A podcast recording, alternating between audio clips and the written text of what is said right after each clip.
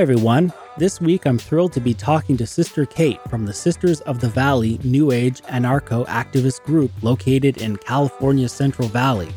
These sisters are not affiliated in any way with the Catholic Church. They are spiritual women who have made vows in honor of the sacred and healing cannabis plant, which they cultivate and harvest to create medicine in the form of tinctures, salves, and oils. These are sold online, having been created using spiritual practices with the intent to heal. Although I'm a skeptic myself when it comes to all things spiritual, I can still appreciate the good intent. And anyone who's ever cooked anything knows that putting heart and soul into the preparation does make a difference. I'll also just state now that there are a couple of healing claims made on this episode regarding migraines and sleep difficulties. These do seem quite reasonable to me. However, you'll find many other healing claims in the testimonial section of the Sisters business website, sistersofcbd.com. Since I'm not aware of where the actual science stands on these, I'm guessing that since it's been illegal for scientists to even properly study the plant, many of these claims are not currently backed up by the science. So they're just that, they're testimonials. I'll leave it up to you, dear listeners, to evaluate these claims and do the research. One further note for the uninitiated THC is the active psychotropic ingredient in weed. That's what gets you high. CBD is the active medicinal ingredient. That doesn't get you high. After seeing a marvelous photo essay by Sean Crawford and John Dubois, I wanted to learn more about the group who they are, what influenced them, how they live, their challenges, and where they go from here. So, without further ado, let's talk to the founder, Sister Kate.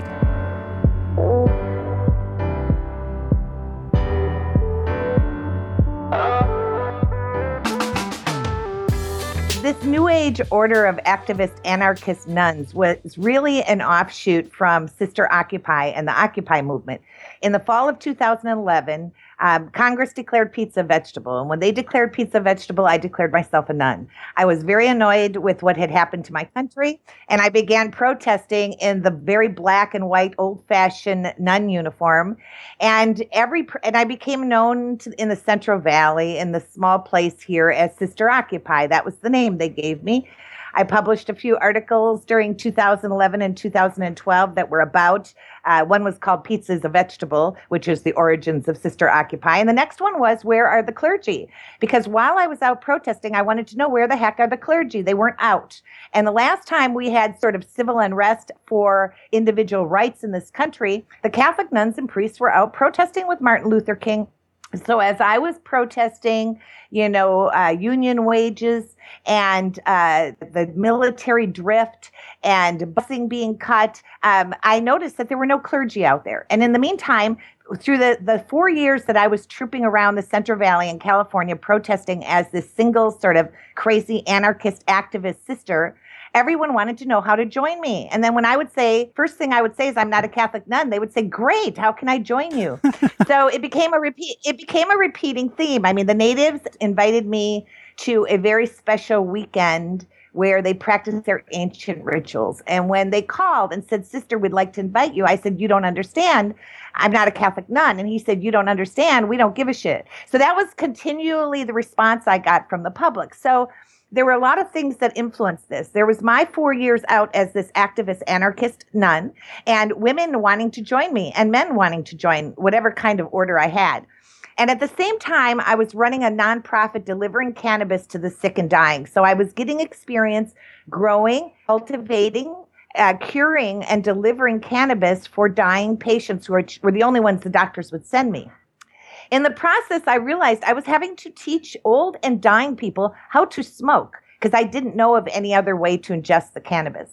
So I was running a co-op. I called on the women and asked them to help develop a line of tinctures and different teas, different ways that sick and dying people could get the medicine and get the pain relief without having to smoke it. By the time 2013 14 rolled around, 15% of our sales were in these non smokable products. And I decided I wanted to create a line. So, in order to create an order, because we're activist anarchist nuns, we don't, we're really against religion uh, in general and the abuses it has uh, inflicted on the people and the planet. So we it took about four years of incubating this before we all decided what form this would take.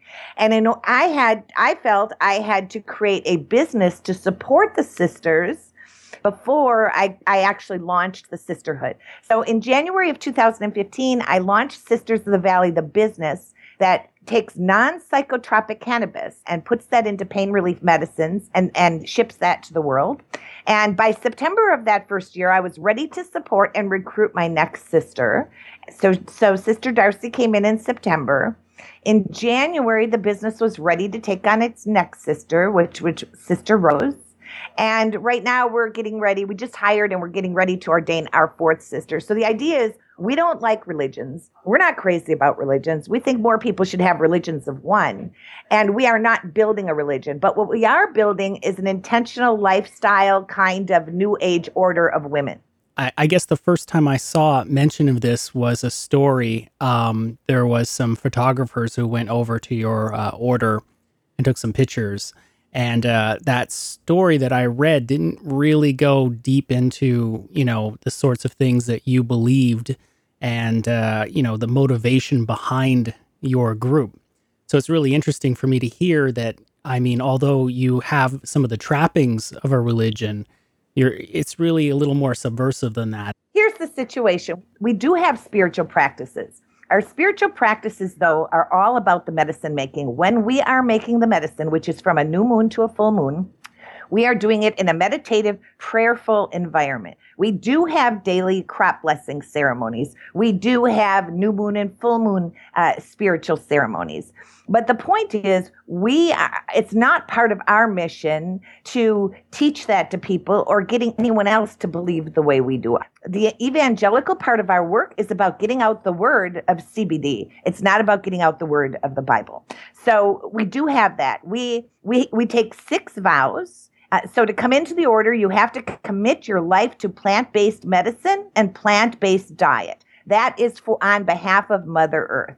And the and even though we are a bit subversive and anarchist, um, we're just spiritual women who want our prayer in our work and nowhere else. We both have a childhood in the Catholic Church. So you, I mean, you started out as Catholic, but then at some point you branched off. You you you left that so I find it's fascinating that you have sort of the the nun uniforms, if you want to put it that way, but that you branched out. Yes. Well, here's the deal.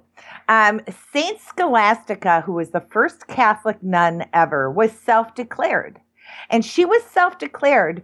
Her brother was uh, Saint Benedict, and he was also self-declared. He formed the first monastery in my opinion and my imagination, his sister came to him and said, I would like to be a holy woman too and devote my life to Christ. And he said, Sorry, there's no room at the inn for feminine empowerment. if you want to be a leader of any kind, you're going to have to banish yourself from my kingdom. So she did. I but so I feel having been raised in the Catholic tradition, I know an awful lot about Catholicism, probably more than anyone would actually want me to know. And so I understand it for what it is. Prior to Saint Scholastica forming her first order, which all the nuns afterwards uh, sprung from, Prior to that, there was a tradition in Europe built by the Beguines. These were, the Beguines were also women who lived together farmed together. They were experts in textiles. They supported themselves on textiles through the hemp plant. The women owned the property. The women made the rules. The, the Beguine women did not take vows. So, in my imagination, Saint Scholastica really wanted to be a Beguine, but her parents were Catholic, and so they made her do something else. She is the one who uh, introduced the concept of celibacy. But prior to that, we had this for 600 years, we had the Beguines who were spiritual women who put their prayer into their work, lived together and worked together, but they owned private property and they could come or go. So the Beguines were sort of an empowered version of the Catholic nuns. And we believe that we are reaching back to our ancient wisdom in that direction, not in the direction of the Catholic nuns. But here's something else. If the Catholic nuns had not abandoned this uniform, we would not have occupied it It is abandoned in this country. There are no Catholic nuns in this country that dress this traditionally unless they're cloistered. And then what's the point? No one sees them.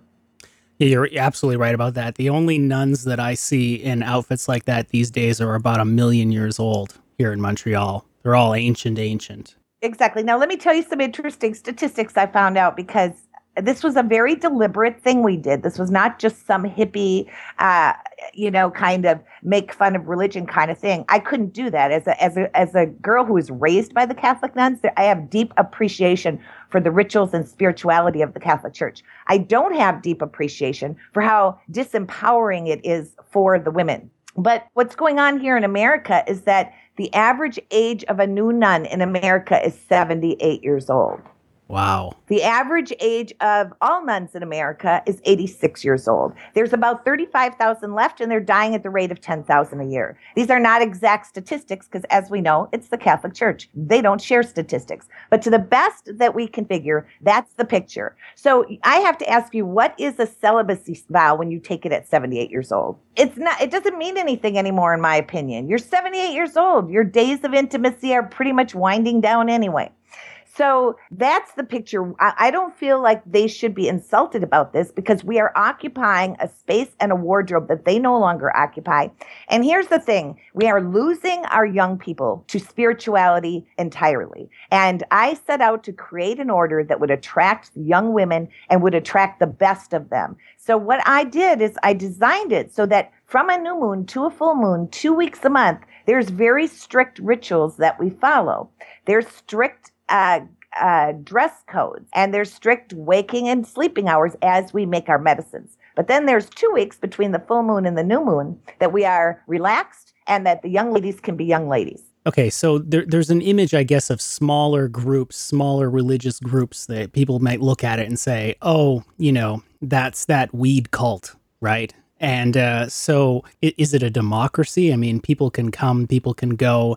It's purely by choice that people stay it, the vow of celibacy that that is something that's maintained throughout the state at, at the group right? There is no vow of celibacy that's required. We are okay. celibate and vegan during our medicine making moon cycles for purposes of focus but that is not part of the vows that's part of our custom. Okay. So what our vows are our vow and and to answer your question yes when sister darcy came to me her parents accused her of joining a cult and when Sister Sydney came to me, her parents accused her of joining a cult. So yeah. to answer your first question, yes, it seems very cult-like. But if, if you understand us, you understand you understand the Beguines, then you understand that when they take these vows, these lifetime vows. It doesn't mean that they're chained to me. The hope would be that one day each of these young ladies will be running their own farm.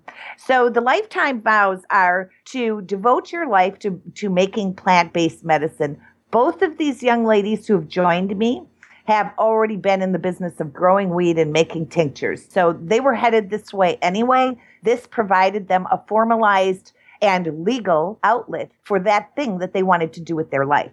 Um, the vow of chastity is to pay a great respect to a plant that has been disrespected and lied about for 75 years. So, really, you might look at us and say we're nuns. We look at it ourselves and say we are dressed like we are in devotion because we are devoted to this intelligent plant.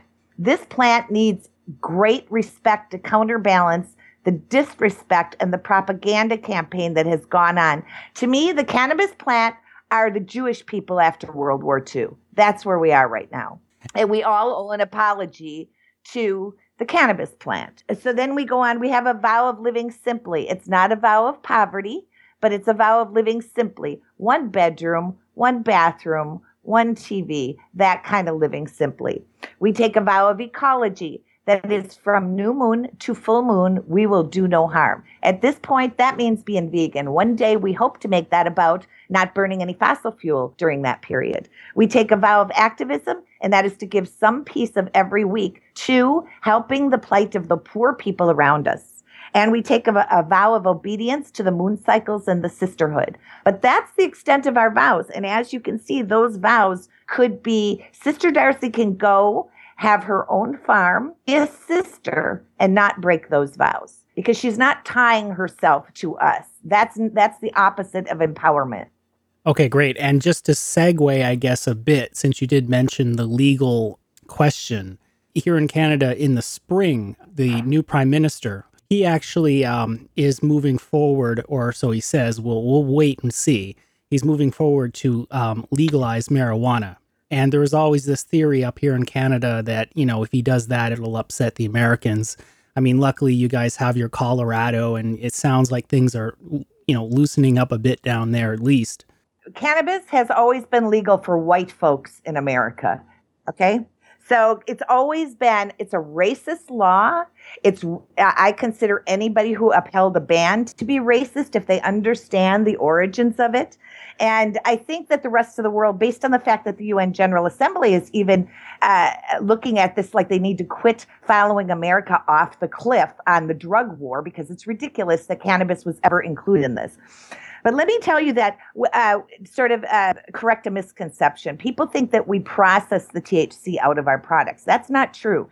We begin with cannabis that comes from plants that have been bred to be very high in CBD and to have virtually all the THC bred out of it. So when we begin our salves and our tinctures and our tonics, which are all meant for pain relief, we are starting with plants that test at anywhere from 10 to 20% CBD. That's the pain relief, health promoting compound in the cannabis plant. And they might have 1 to 3% THC. By the time we make our salves and our tinctures, the THC is under 0.3% and, and internationally then and nationally, it's considered hemp and it's not considered cannabis, even though that's a misuse of the words, but government's been doing that from the beginning of time. So, but the fact is, legally, we ship our product all around the world. There's no country that we don't ship to. And the reason is, is because there's no psychotropics in this. It is, it will not get anyone high. They could eat our whole jar of salve or drink a whole thing of a tincture and no one will get high. No one will fail a drug test and so, for that reason, we feel, and we all know, in fact, in our hearts, that the laws were made to govern the psychotropic effect. So, here now, uh, it took about 10 to 15 years for them to breed these strains to be very high in CBD and very, very low in THC. So, they've only started to become like available commercially in the last three to four years. And we decided last January that we were going to go all CBD so that we could ship our products around the world. I get fairly frequent migraines, so it's something I might uh, actually check out myself. When we put the medicine out there, we said, look, please be experimental and tell us. And through that, we learned that a young man who's 28 who's been suffering from migraines every day since he was 14 he puts a dab behind every uh, each ear in the morning and he has no migraines People are telling me they're rubbing it on their temples or the back of their neck to go to sleep at night in place of their sleeping pills. On our website, we have a testimonials tab where you can basically put in chronic pain or fibromyalgia or whatever, and you can see what people say. We will go to jail if we make any claims about this medicine. Um, and in fact, we've gotten knocked around a bit off of banking systems and off of our first Etsy store that we sold on because we won't back down that we make these with healing intention. Well, I was explaining that when we make our medicines, we make them in a very spiritual environment. We are meditating and praying for the healing that the person needs to come through that medicine. And so we get beat around. So to to avoid us getting beat up or arrested, we just put the testimonials out there, all of them, and made it real easy for people to search them and see what other people are saying about what these products do let's just say that anybody who has taken or smoked marijuana will know that it has pain relieving curative maybe not so much curative that would be something that you maybe would like maybe look into a little more but it definitely has pain reducing qualities. It has uh, it, it relaxes. These are all things that it does and it, it stimulates appetite uh, among other things and that's very simplistic. I mean uh, unfortunately we don't really know everything that it does because scientists were basically prohibited from doing any kind of real science on these drugs or this I wouldn't even call it a drug because uh, the, this this um, this plant Let's put it that way. Yes, it's a plant. It's a plant. And we have people telling us amazing stories and sharing amazing stories. And we're not just about cannabis. Um, this order is meant to unite women who are all about plant based medicine. It's to create a forum where the women can come because there's a lot of them. We're being reached out to from uh, women's groups, formal and informal, in Ireland, in Nigeria, in Germany, in Australia, and the Philippines. Because the women are, uh, by their birthright, sort of divine healers in our in our opinion, and the pharmaceutical companies have disempowered us just like the Catholic religion did. So this this order is about much much more than a bunch of hippies uh, who smoke weed. When I was doing some research, I found that although it it seems like in California um, there was a law that was passed that was meant to somehow regulate um, marijuana there. Uh, in the BBC article that I read, they they mentioned something about a typo or something, which seems very suspicious to me where it all of a sudden became problematic for people who grew their own marijuana. Uh, is that am I catching enough of that, or it, it has to do with the med- the Medical Marijuana Safety and Regulation Act? Yeah, it's all a bunch of baloney. I mean, it, what you said is very suspicious. So they put in wording in the state that says very scary wording that says to the counties and the cities that if you don't have your own laws in place but in three months, then you're going to be subject to the state law. Well, first of all, that's they meant to scare them. They meant to scare them. Now, what the heck's the matter with the state law? I don't understand why, to begin with, they all went, oh, no, we can't be subject to them. The state law that's coming into play in about 16 more months says that you can't operate anywhere in the state of California and get a license from the state unless you first have permission from your local county or city. So it was all a false flag operation. It was all a bunch of baloney baloney. So what happened is 236 cities and counties or towns immediately banned cannabis because they felt like they were protecting their sovereignty, which was all baloney because they had sovereignty built into the laws. So what you're seeing here is sort of a, a, trumping, a Donald Trumping of the Central Valley. What we've got is a very backward, old paradigm that is very, very annoyed and angry that the cannabis rights people are winning. They're very, very annoyed that recreational's coming on the ballot. They really don't want dispensaries in their town. They don't want hydroponics in their town. They don't want anything to do with the medicine in their towns. Now, here's the problem with that. We've got here in the Central Valley four generations of perpetual poverty four generations. Uh, we have we pay people one hundred forty thousand to two hundred forty thousand dollars a year called economic development people, and none of them have created a job in two decades. So it, the the place is dismal. It's going to be ghost town. It's running out of water. We our pomegranates and almond orchards are just sucking the water out. What we have to do is seriously look at not only cannabis. Cannabis is for healing the people, but hemp is for healing the, plas- the planet. We have uh, uh, some 20 miles of plastic swirling in the middle of the Pacific Ocean. We have a water crisis. All of that could be dealt with through growing hemp and, and responsibly bringing back hemp and hemp made products because they're all biodegradable. We could stop this crazy of trashing the planet. So, this is a much bigger movement than just the cannabis plant. So, first of all, what are your political leanings, and uh, why why are you going to Philadelphia? We're going to Philadelphia and hopefully joining a million other people who'll be holding Bernie Sanders signs with a "Shame on you" message to the DNC. So we're really going to protest the DNC. However, we've been invited into a DNC breakfast, so I haven't figured out how that's all going to work yet. oh, they invited you to breakfast. That's interesting. Yeah. yeah, so I said, well, we're gonna, you know, we'll go talk to him. We'll have breakfast, but we have to. We'll stash our signs in the coat closet and then go back out to where the protesters are, where we belong. Yes, we're. Um, no, no one could actually probably make it into this sisterhood without being a Bernie Sanders supporter at this time.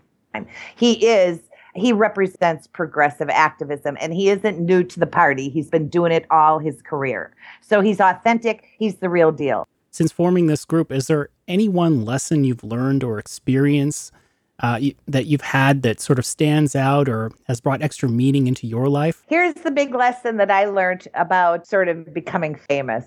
Uh, because that all started in January of this year, January 1st, actually. Um, what I learned, which was a pleasant surprise, is that by and far, 99.9% of the journalists we've dealt with are sincerely interested in doing good journalism. So I can only conclude that editors are assholes. it, it, can depend also I'm, who owns the who owns the company, right? Who owns the media outlet? Right, right.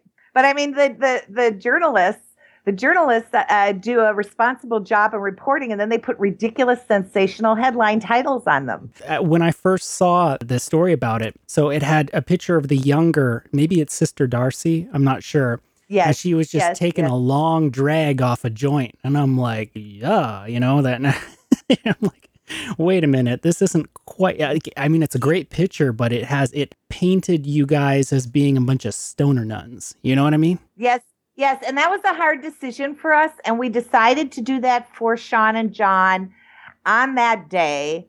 Uh, and the reason is we decided that part of our role is to destigmatize this medicine. So that was the first time we did that, but it wasn't the last. Now, many reporters come here just wanting that. They just want to see us smoke a joint.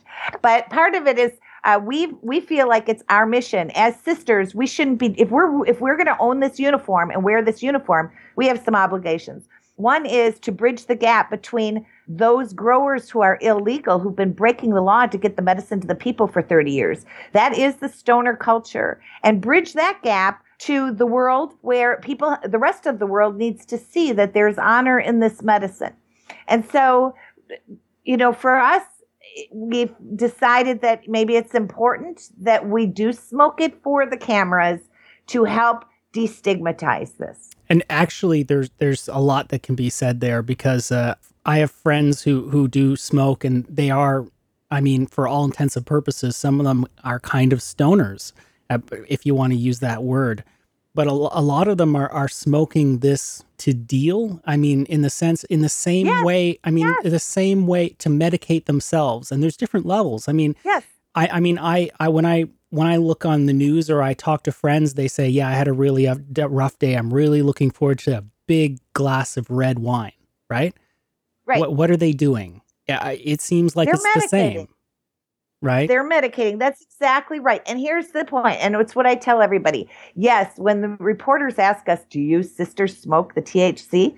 I say, Yes, we do. Of course we do. We have a lot of work and we have a lot of stress. Um, but you're never going to see us stoned. You're never going to see us with our eyes shut because it's a matter of dosage. And you can take that dosage that you need to relax I don't think, I bet if somebody did a statistical analysis, no stoner ever committed road rage because it does, it takes away the rage. It's a magical medicine. You could be furious with your spouse and want to kill your spouse, but if you remove yourself and you take a couple of hits of THC medicine, you are going to calm down. You are going to get your senses back. You're going to get your perspective back. So, how this magical medicine could be demonized for as long as it has been is beyond me. So, um, I mean, I think that's about it, really. Um, can can you let the listeners know again where they can uh, check uh, the Sisters of the Valley out on the web? Sure, it's sistersofcbd.com, and we ship everywhere. Perfect. So, thanks so much for being on the show, Sister Kate. Well, thank you, Sean. I appreciate your time.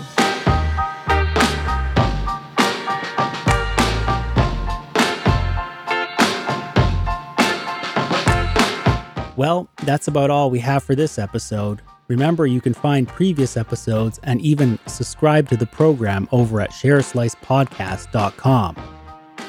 You can check out the Sisters of the Valley website at sistersofcbd.com. Please consider leaving a positive review or a five star rating for this show over on iTunes. You can find a link to that at shareaslicepodcast.com. Remember, music is by Kromatiks Music, K R O M A T I K S, and it's used with permission. You can find them over on SoundCloud, and there's a link in the show notes. Thanks so much for listening, and I hope you'll be back next week.